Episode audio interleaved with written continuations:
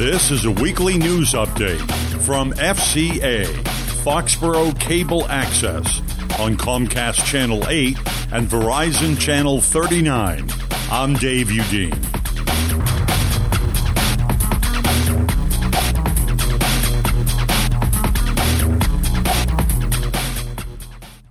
A man and wife were killed in a car accident in Easton last Thursday. An East Bridgewater couple, 79 year old John Maysfield and 77 year old Virginia Maysfield, both died in the crash. John Maysfield worked as a chef at the Chateau Italian restaurant on Bay Road in Norton. The accident took place at about 6:20 p.m. last Thursday evening at the intersection of Route 138 and Purchase Street in Easton. Easton police said another vehicle, driven by 33 year old Sherry Vasquez, struck the Maysfield's car traveling at about 90 miles per hour. Virginia Maysfield was killed instantly after the crash, and her husband died later at the hospital. Vasquez, who fled the scene, was later apprehended in nearby West Bridgewater and then arraigned on Friday in Taunton District Court, facing charges leaving the scene of an accident resulting in death, two counts of motor vehicle homicide, reckless operation of a motor vehicle, and driving without a license. Vasquez is being held in jail pending a dangerousness hearing. The accident is under investigation by both state and local police. The Foxborough Selectmen's budget is approved by the voters. While receptive to warnings from the advisory committee about unsustainable growth, voters at last Monday's annual town meeting approved more than $79.1 million in spending for the fiscal year beginning July 1st a 4.3% increase over the current year's budget. Voters did withhold funding for a water department administrative position, even after Public Works Director Roger Hill pleaded with skeptical voters to retain funding for the new position several capital items, and proposed salary increases totaling approximately $213,000 in budget cuts were approved. Foxborough Town Clerk Robert Cutler said 226 of Foxborough's 12,000 registered voters turned out for the meeting last Monday night at the high school.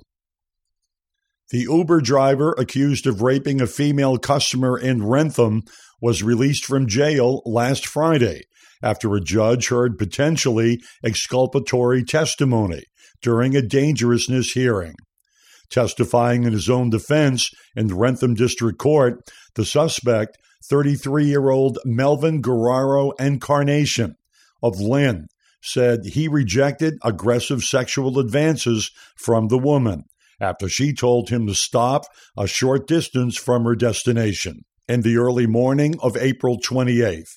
The Uber driver, who was suspended after his arrest on May 3rd, testified for almost two hours and said the woman did not appear drunk as the victim first reported and took off her pants after sitting next to him in the front seat.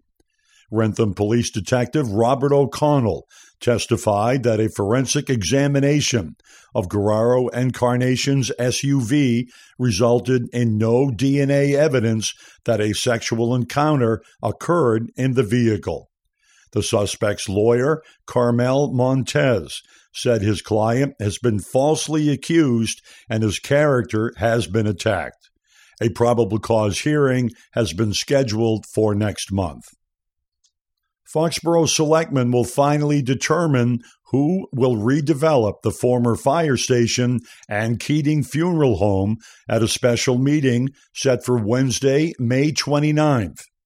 At that time, board members Chris Mitchell, David Feldman, and Edward O'Leary will likely conduct final deliberations among themselves before selecting one of the three firms proposing to redevelop the property. At a previous selectmen's meeting, representatives from the three firms, Gibson Corner Realty Trust of Foxborough, Douglas A. King Builders Incorporated of Northeastern, and MPZ Development LLC of Milton, Tagworth Companies LLC of Boston presented their plans for the redevelopment project. Due to a conflict of interest, Selectmen Leah Gibson and Mark Elfman have recused themselves from participating in the selection process. A Foxborough attorney wins in the state's highest court. That story is next. Okay, forest animals, today is a new day. Kids are coming to the forest, and it's up to us to make their visit a good one. Sparrow. Yes? Have you practiced the most popular bird songs for the year? Of course. Catchy. I like it. Okay, River. Dude, How's the temperature? it's a refreshing 52 degrees, man. Perfect for a little riverside shoeless relaxation. Ah, good. Owl, you here? Course. Who who's asking? I am. Look, you know the drill. Sleep during the day, scare the kids at night. Perfect. I love my job. Uh, oak tree? What's up? Still in the same place I left you last year. That's what I like. Consistency. Well, it's not like I'm going anywhere for the next couple hundred years. I know. I love it. Uh, turtle. Turtle. He's not here yet, man. Ugh, he's late every morning. You'd think he would have learned by now to leave the night before our meetings. Okay. Squirrel. Has anybody seen Mr. Squirrel? The forest has been preparing just for you. Visit a forest near you today. To learn more about cool things to do in the forest, visit discovertheforest.org. Brought to you by the U.S. Forest Service and the Ad Council. A Foxborough attorney has won a major victory before the state's highest court, paving the way for a bicyclist injured in an accident in Boston to sue a private utility company in what is being called a watershed moment in state law. Kevin J. Powers, who has offices in Foxborough and Mansfield, argued the case before the state Supreme Judicial Court earlier this month. The justices in the case overruled previous appeal court decisions involving law on road or highway defects.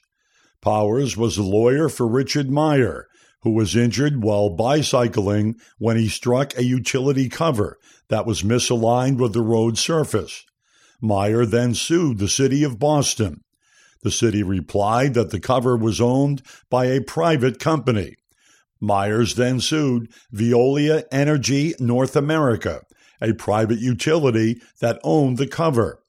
The lawsuit was thrown out because Meyer didn't file within a 30 day notice period.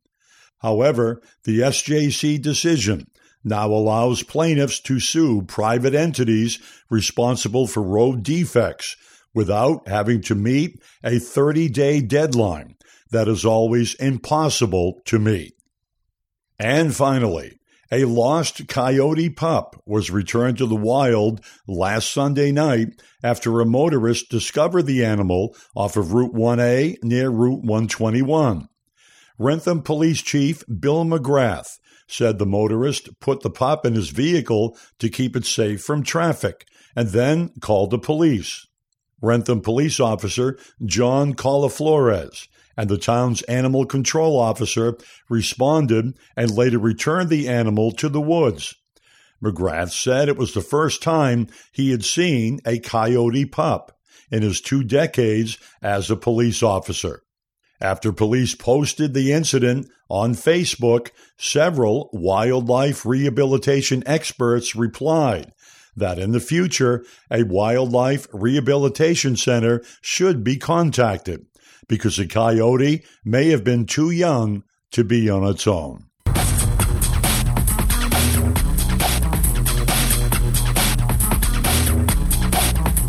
This has been a weekly news update originating from the studios of Foxborough Cable Access on Comcast Channel 8 and Verizon Channel 39. Content taken from various sources, including the Foxborough Reporter and the Sun Chronicle. This is Dave Udine.